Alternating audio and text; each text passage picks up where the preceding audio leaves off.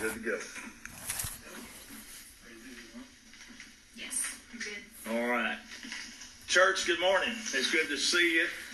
I see a few uh, around me. I know that you're you're seeing me this morning, but even if, even though I don't see each one of you individually staring out at you from behind the pulpit, I still imagine that I see you. I'm glad that you're with us this morning, and if you're not a member of Southside and you've chosen to worship with us this morning, I want to uh, say welcome to you as well. Uh, now, understand, next few weeks we're working through some bugs, some technical difficulties, but we're going to do the best we can. I want to say thank you, first of all, to Brother Jeff Smith for teaching the Sunday school class, for Ben and the Dubois family and Grayson. You guys did a great job. I, I love you all for your service. God bless you. Now, this is going to be a little different than what we're used to. It's definitely different than what I'm used to. Anyone who has known me for any length of time, that's heard me preach, they're going to know how difficult it's going to be for me to sit still and preach to a camera. Uh, because I, I move around quite a bit, and one of the reasons I do is because it helps me think. Uh, if I stay still too long, I think my brain begins to cloud. It fogs over. But I'm going to do the best I can to do what the professionals say, and that is to look at the camera and uh, stay still. So I'll do the best I can, but don't count on that happening. I'll just tell you that right up front. I'm glad you chose to worship with Southside this morning. I want to invite everybody to take the Bibles, turn to familiar passage of Scripture, Matthew chapter six. Now, we're going to look at several verses. We're going to be focusing on verses twenty-five through thirty-four, and many of you are familiar with that passage. Matthew chapter six. I'll give you just a minute to find that, then we're going to have a word of prayer, uh, and then we'll get started with a message this morning.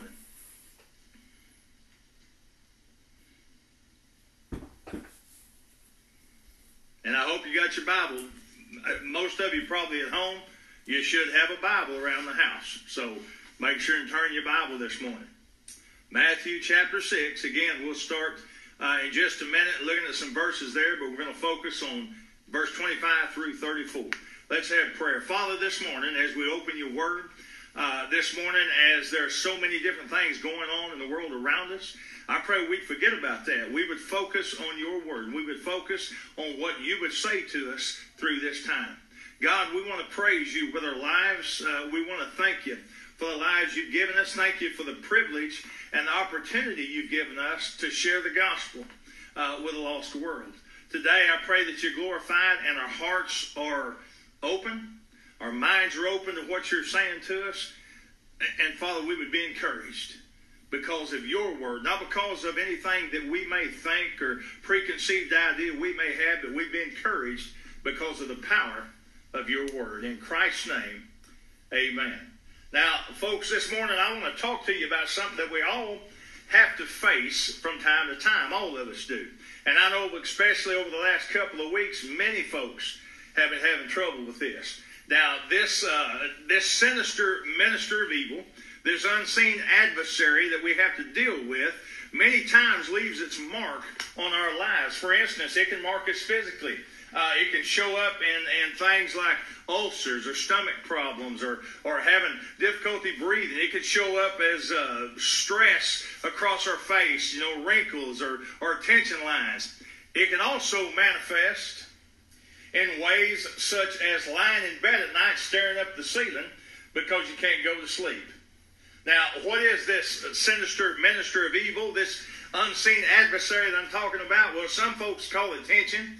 Others call it anxiety, but here in Matthew chapter six, Jesus simply calls it what it is, and he calls it worry. Now, every time that I have read Matthew six, it always amazes me. Uh, Jesus makes it very clear that people two thousand years ago, they worried about and were concerned about the same things that we worry about and are concerned about today. For example, look at verse nineteen of Matthew chapter six. They were worried about money. It says, "Do not lay up for yourselves treasures on earth where moth and rust destroy and where thieves break in and steal." You know, think about this, folks. Poor people, they worry they don't have any money. Rich people worry they don't have enough money. So poor folks spend their life seeking treasure. Rich folks spend their life laying up treasure. Then Jesus said that some folks, they worry about basic necessities. such things as food. Look at uh, verse twenty-five, first part of verse twenty-five. Jesus says, therefore I say unto you, uh, take no thought for your life. That's what it says in the King James. But a better rendering of that would be, uh, do not worry about your life, what you'll eat or what you will drink. Now, there are some people, and, and, and for many years it's been this way, particularly in other parts of the world, other countries, that they are concerned each and every day where the next meal is going to come from. Now, there are people, I know we have some in America and may uh, have some more people in the near future. They may be concerned about where their next meal excuse me, is going to come from.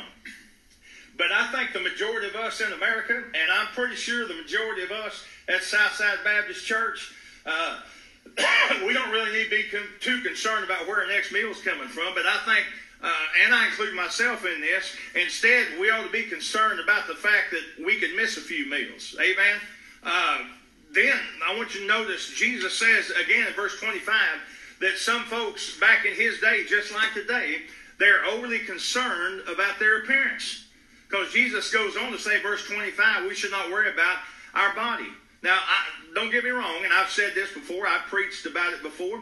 I'm not against physical fitness. I think that the uh, person ought to eat right. They ought to get plenty of rest. They ought to exercise. But I am amazed at how concerned people are in America over their appearance, the appearance of their body. I remember the story about Paul Harvey. He told one time about a senior citizen, an elderly man, who put braces on his false teeth so he looked younger. It reminds me of a story I heard about a lady. Uh, she was on up, uh, you know, in, in her senior years, and she decided that she wanted to have a makeover. She's going to have cosmetic surgery, have a facelift. So she went to her husband and was talking to him about it, and he said, well, honey, if that's what you want to do, go ahead. She said, well, I would like to have the perfect face. And she said, I, I, I've been wanting to do this, but I'm just afraid to spend that much money. He said, well, honey, why, why were you afraid to spend it? She said, well, think of it this way. What if I finally get the perfect face that I've always wanted, but at my age, you never know, three months later, I may die. She said, what would you do then? Her husband thought about it a minute. He said, well, honey, I, I guess we would just have an open casket funeral then. Folks, there are people that worry about their appearance. They worry about their bodies. They worry about the clothes they're going to wear. I, I, I mean, America, we are over the edge when it comes to fashion. I want you to look. Verse twenty-eight of Matthew six. Jesus says, so why do you worry about clothing? Consider the lilies of the field, how they grow. They neither toil nor spin. We're so fashion conscious, uh, fashion conscious here in America. You got to have the right label. You got to have the, the right brand. You got to have, uh, uh, you know, the right style. Even now, there are underwear, socks, and shoes. Got to have the right labels on it. Then there's another group. There are people, and I think this is where many people, uh, they fall into this group today. And, and uh, this is the point I want to get to. There are many people that are worried, especially today, about the future. I want you to look at verse thirty-four. Jesus again says, therefore, don't worry about tomorrow, for tomorrow will worry about its own things. Sufficient for the day is its own trouble. Somebody said this and said it well. They said, worry is the interest we pay in advance today for trouble that may never come tomorrow. Well, folks, this morning, very quickly, I want you to listen to what Jesus has to say about this matter of worry. And what I want to do is give you some practical steps to take to deal with worry. And quite frankly, let me, let me just say this. If you don't need this message, I do. And the first step that I want you to take, and I want you, maybe you want to write this down. If you're dealing with worry, the first thing you need to do is admit that worry is a sin. And then after you admit that it's a sin, ask God to forgive you of that sin. I realize, folks, that, that uh, many people, they don't think worry is a sin. But I assure you it definitely is. Let me give you a definition of sin. Sin is disobeying any commandment that the Lord gives. I want you to notice three times, verse twenty-five, verse thirty-one, and verse thirty-four. Jesus says, do not worry. Now again, in the King James, if that's what you're using, it says, take no thought. But it means don't worry. Now the Greek that's used there for worry or take no thought is a combination of two smaller words. One word means to divide, the other word means mind. So a worrier is someone who has a divided mind. Matter of fact, our English word for worry actually comes from a German word, vorgang. and it means to strangle. Friend, listen to me. That is exactly what worry does. It strangles your faith. It also suffocates your spiritual life. It suffocates that trust that you ought to have in Almighty God. Now, I realize and I believe that many people think that worry is one of, the, one of those acceptable sins, respectable sins in the Christian life. And I can prove what I'm saying. If it was possible for me to ask everybody that's listening to me this morning to ask this question, you show your hands. If I would say, how many of us worry? Raise your hand. I can just about guarantee you practically every one of us would raise our hand. Now, why would we do that? Because, folks, worry, again, is one of those respectable sins. It's one of those acceptable sins. But if I ask people, say, all right, show me your hand if you committed adultery, if you've lusted, if you've stolen, if you've lied, if you've cheated, uh, if you have, uh, uh, as the Bible says, bear false witness against your neighbor. Show me your hand. Well, nobody's going to raise their hand on that. Why? Because those sins we view as being disrespectful. We view those sins as real sins. Worry is really, it's okay. It's one of those accept, acceptable sins. Friend, I want to give you a great truth. I want you to hear it and hear it well. In God's eyes, there's no sin that's respectable. There's no sin that is acceptable, especially this sin. Now, I want to show you something. Look again at verse twenty-five. The tense of the verb that's used there for worry or take no thought, when it's properly translated, folks, it actually means stop worrying. And now look at verse thirty-one. There's a different tense that's used here. The verb, the, the, word in verse twenty-five, properly translated, means stop worrying. In verse thirty-one, it's translated, it's, it's different. The uh, tense of the verb, it means don't stop worrying. Now, let me explain this to you. What Jesus is saying is, if you're worrying, stop it. If you're not worrying, don't start it. If you're worrying, get out of sin. And if you're not worrying, then stay out of sin. So, number one, the first step for dealing with worry, admit that worry is a sin. And then after you admit it, ask God to forgive you. Now, let me say this while I'm on this point. I'm talking predominantly to Christian folks this morning. But if you're tuned in, you're listening to us, and you've never given your life to Jesus Christ, if you're going to escape worry, you need to understand the first step is to surrender your life to Jesus Christ. Because without Jesus, worry has you in bondage. Without Jesus, there's no way to escape that monster of worry. So the first thing you need to do, make sure you have a relationship with Jesus Christ. You have that relationship, make sure that you understand this, this, that the worry is a sin and admit it's a sin. Ask God to forgive you. The second thing you need to do with worry is acknowledge that worry is useless. Worry produces nothing of value. Uh, I heard an old preacher say one time, worry is like riding a rocking horse. It gives you something to do, but it doesn't take you any place. It gives you something to do, but it produces nothing of value. Look at verses uh, twenty-five and twenty-six. Jesus said, therefore I say to you, do not worry about your life, what you will eat or what you will drink, nor about your body, what you will put on. It's not life, is not life more than food and the body more than clothing? And Jesus says, look at the birds of the air, for they neither sow nor reap, excuse me, nor gather in the barns, yet your heavenly Father feeds them. Are you not of more value than they? Now, I always, this has always amazed me. Every time I've read this, and I've always thought this way. I want you to notice the advice that Jesus gives about worry. And he says, uh, let me give you a little advice. He says, uh, be a bird watcher. If you have a problem with worry, be a bird watcher. Now, think about this, folks. Uh, and I know there are probably millions and millions, I, I don't know, maybe billions of birds in the world. And I think by and large, most birds, most birds, they're probably healthy and happy. I mean, honestly, I would guess that you would be hard-pressed in the history of the world to find a bird that was ever treated for high blood pressure, for acid reflux, for uh, stress, or for stroke. And listen to me, Christian, when you worry, it puts you even lower than the birds because you're doing something that even a bird doesn't do. Think about the birds that you see outside. I, I saw some uh, flock of birds flying over this morning over the house, and I was reminded of this. Birds, they don't worry. They sing, they chirp, they fly, they build nests, they eat worms, but they don't worry. Now listen, this is what Jesus, the master teacher, is wanting to teach us. He's given us a lesson from nature that should always stay with us. And it's very simple. And the lesson is this. If God takes care of the birds of the air, do you not think he's going to take care of you? Listen to me, friend. Jesus did not go to Calvary. He did not die for birds. He died for you and for me. The great poet Emerson once said, "All I've seen teaches me to trust the Creator for all I have not seen." Now let me ask you something. What farmer would feed his chickens but not feed his kids?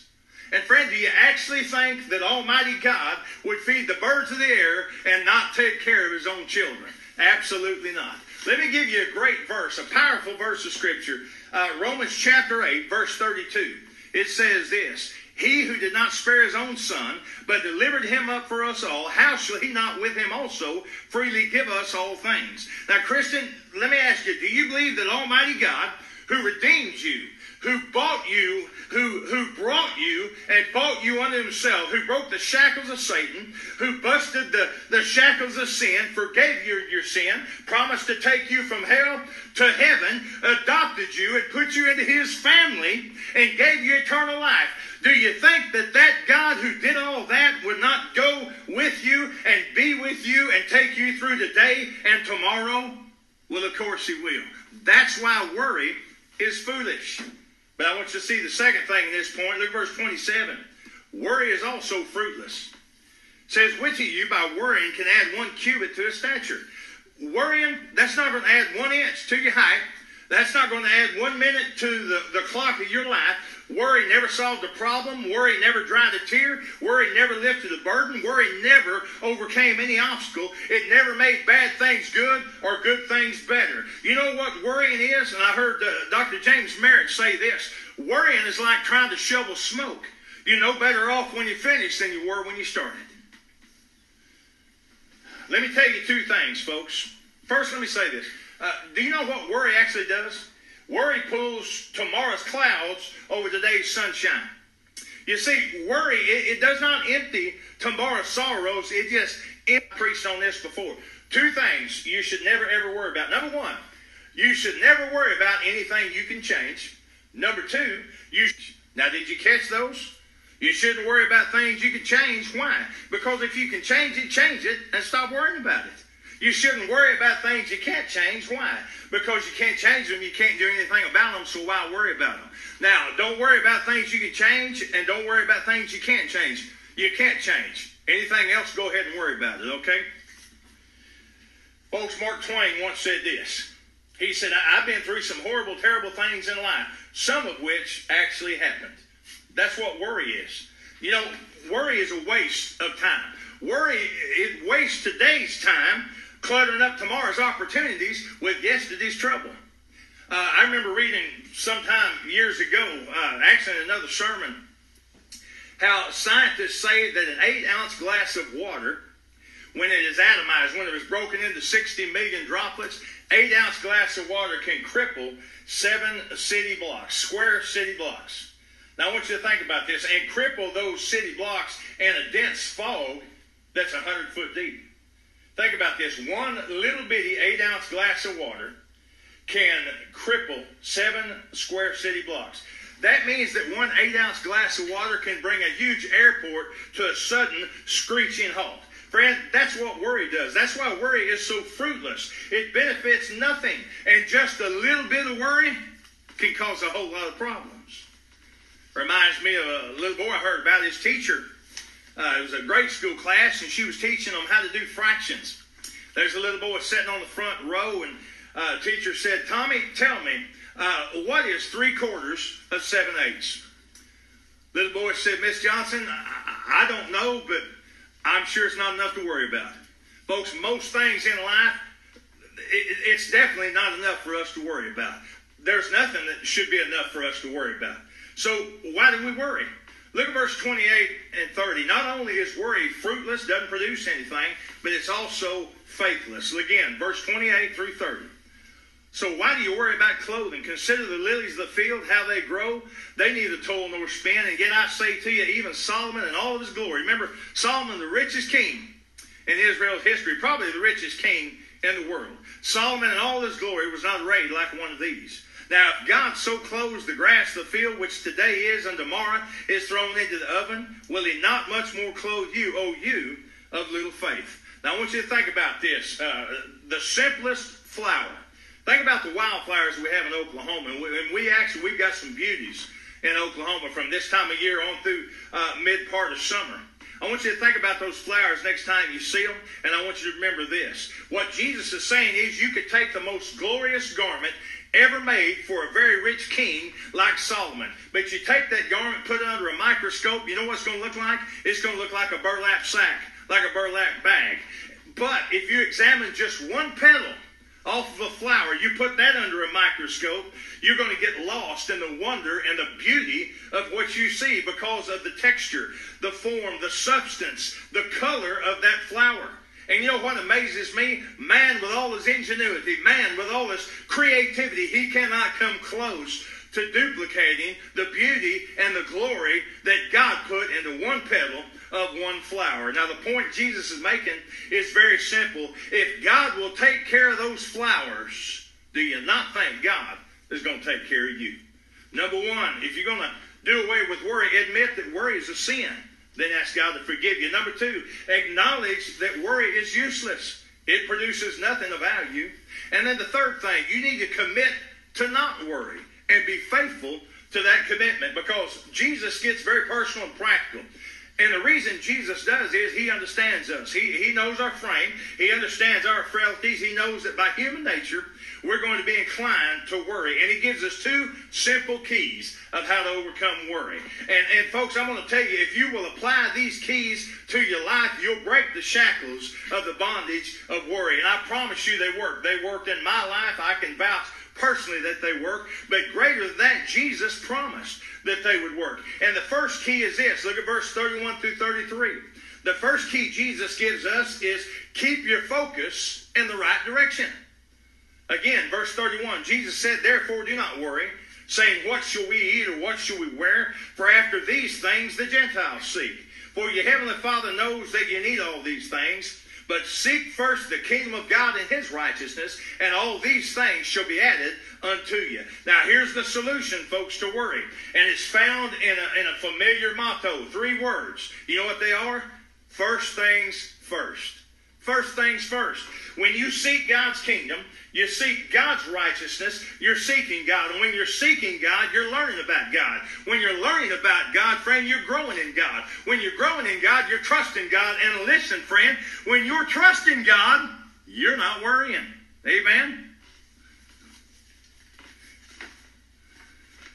Now, I want to tell you this and be very clear about it. As long as you are trying to run your life yourself, as long as you want to control everything in your life and everything around you, as long as you want to be the only one calling the shots, making the decisions, then, friend, you are going to worry. There's no way around that. But once you understand and once you figure out that your concern, your only concern ought to be God's concern. And your will ought to align with God's will. And when that happens, I'm telling you, worry will end and joy will begin. I remember hearing about an old cowboy. He walked into a tack shop, into a saddle shop, and he asked the guy behind the counter, he said, uh, he said, excuse me, mister, y'all sell spurs? Man said, yes, sir, they're ten dollars a pair. Cowboy put a five dollar bill on the counter. He said, give me one spur. The man behind the counter said, what on earth are you going to do with one spur? That cowboy, in his philosophical way, as most cowboys are, he said, well, I reckon if I get one side of that horse up to speed, the other side's going to follow. Now, folks, I'm going to tell you something. I promise you, if you will trust God today, he'll take care of you tomorrow. I can promise you that. Number one, keep your focus in the right direction. Now look in verse thirty-four. The second key, and it's simple, and we all know this, live one day at a time. Don't borrow trouble from tomorrow. Look again, verse thirty-four. Therefore, do not worry about tomorrow, for tomorrow will worry about its own things. Sufficient for the day is the trouble. Sufficient for the day, I think the King James says, is the evil thereof. Don't borrow trouble from tomorrow. You know, Abraham Lincoln once said, the best thing about the future is it only comes one day at a time. Now, friend, let me be very clear. The only day that you ought to be concerned about is right here, right now, today. Yesterday, it's gone. You can't change it. Tomorrow hadn't arrived yet, so you can't touch it. The only time you have is the present. It's the here and now. And Jesus knows the most important period of time is always the here and now, because Jesus knows your nows will soon become uh, yesterdays. And listen to me, friend, if you will live each now well, then you can live a life without regrets. Now, I want to finish up here, but I, I want to say one final thing to you this morning.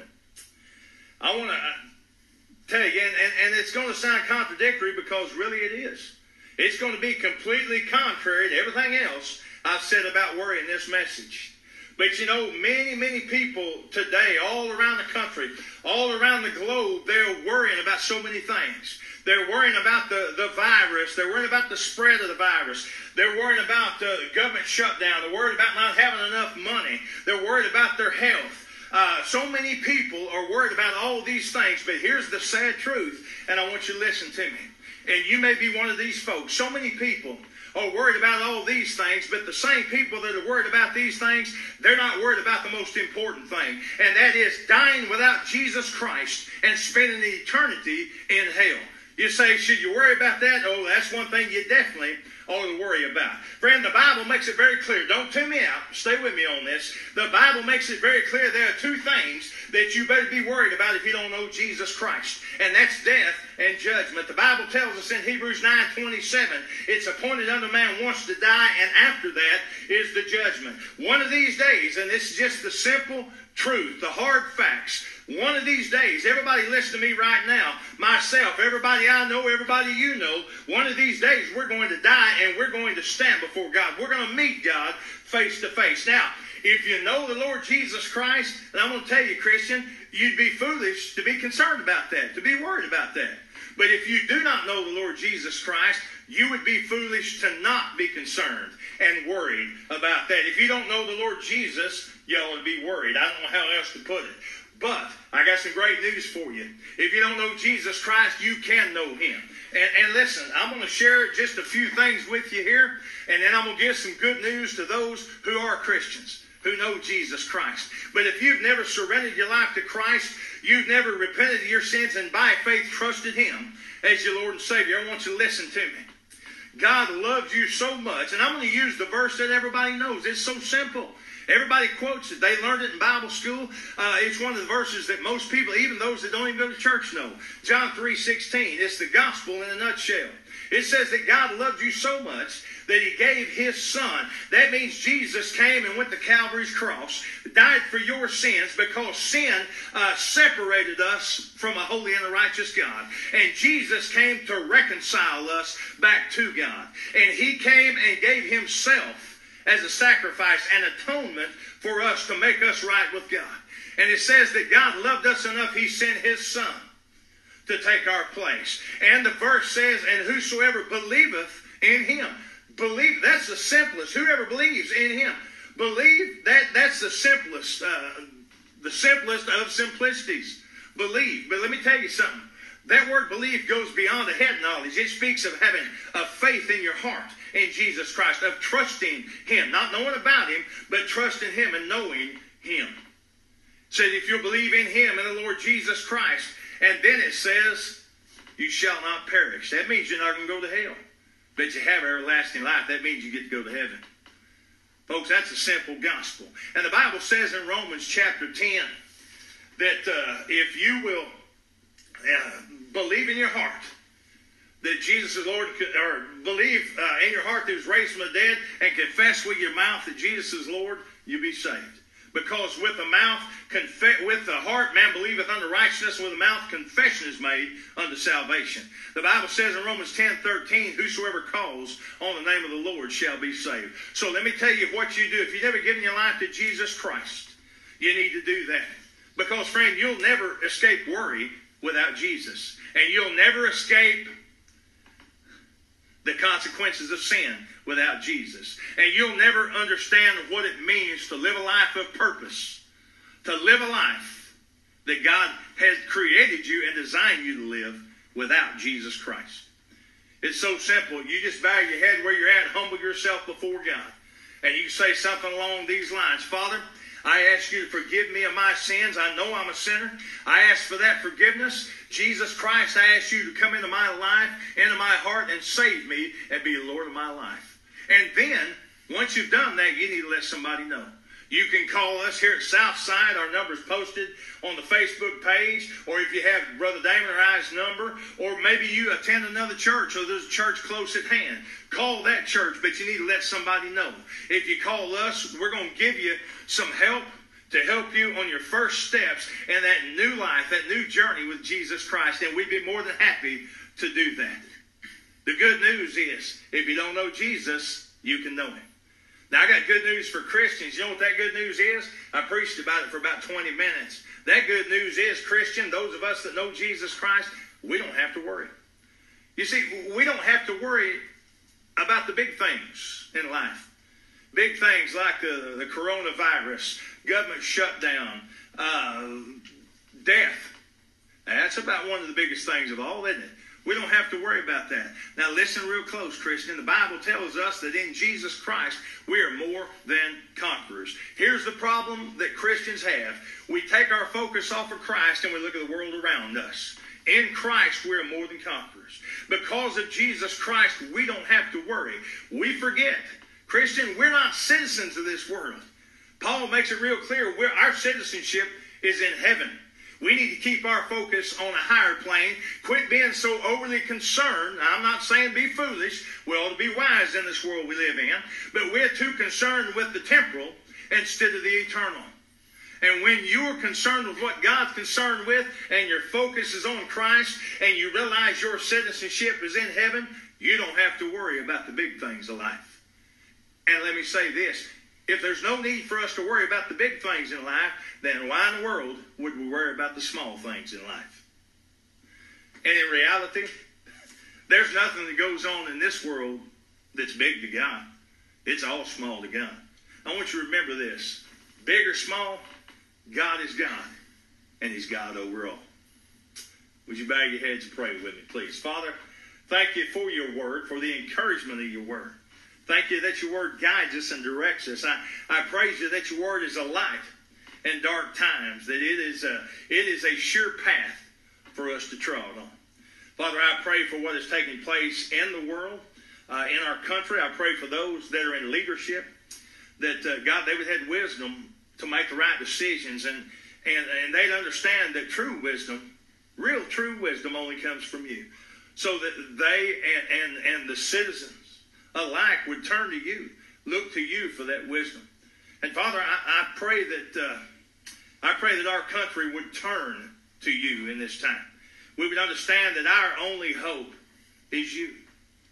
But Father, we'd also understand our biggest threat is you. It's not the coronavirus. It's not the government shutdown. Father, it's you. I thank you for your love, for your grace, for your mercy that is extended to us. I pray for those involved in what is happening, especially those on the front lines, uh, our, our first responders and those in the medical field, Father, who are being overwhelmed. I pray they would have courage, they would have strength. I thank you for those people that you called to do that work. And Father, I pray for the gospel, that it would continue to go out uh, using these new avenues, and that the, we would make the most of the time, redeeming the time. Father, we be about your business, because no matter what's happening in the world, it does not change who you are. You're God and God alone. It doesn't change who we are as Christians. We're your children. And it does not change what you've called us to do. And that is to wade into the darkness, into the hurting, and share the gospel, the good news of Jesus Christ. In Christ's name, amen.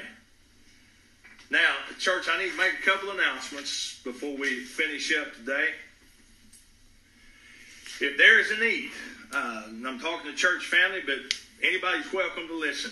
Church family, if you have a need, uh, especially if you're over sixty-five years old, uh, you really shouldn't be getting out according to what they're telling us. So please let your deacon know what need you may have. We have folks in our church, younger folks that are standing by. They're on call, ready to help. They'll go to the store for you, uh, get medicine, get things that you need. Uh, I thank God for our church family, especially during times like this. Also, Uh, I would like to, uh, from the Mode family, extend a thank you uh, to our church family for the love, the concern, the prayers, everything that has uh, been shown to the Mode family during the last month and a half or so uh, with uh, Paul's dad and mother going on to glory. The Mode family wants to say thank you, church, for your love and support. Also, Miss Teresa asked me to remind everybody that uh, you need to check your emails frequently and uh, also check Facebook uh, posts for, for updates. Uh, any other announcements? Wednesday. Wednesday night. Folks, Brother Damon is going to be teaching starting Wednesday night at six o'clock. He'll be live streaming. Uh, to this Wednesday night, he's going to talk about the Mexico mission trip and, and the biblical uh, mandate for ministry.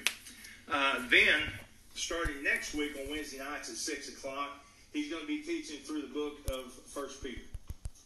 I uh, don't have any other announcements to make. We will keep you informed as things change. And, and as you've heard many people say, what we're facing in the world and country, it's fluid. It's changing all the time. So when we know anything, we'll make sure the church family knows. Uh, I want you to pray for one another. I want you to pray for those in leadership. Uh, pray for those that are hurting and suffering. Uh, pray, uh, as I did a while ago, for those on the front lines, for our nurses, our doctors, the medical staff. Uh, and pray for one another and check on one another. You know, uh, give somebody a phone call, a text. Let them know you're thinking about them. Let them know you're praying for them. And church, most of all, I want you to remember that you're the church. And I know you've heard this. You've heard many other pastors probably say it. The church is not a building or a piece of property. You're the church. I'm the church. So wherever we are, that's where the church is. Now, the reason I want you to understand that is wherever you are, you need to take every opportunity that's given you to share with a hurting world our blessed hope, the Lord Jesus Christ. Whether it's by phone, email, text, whatever it may be, church, continue to be the church. God bless. We'll see you soon.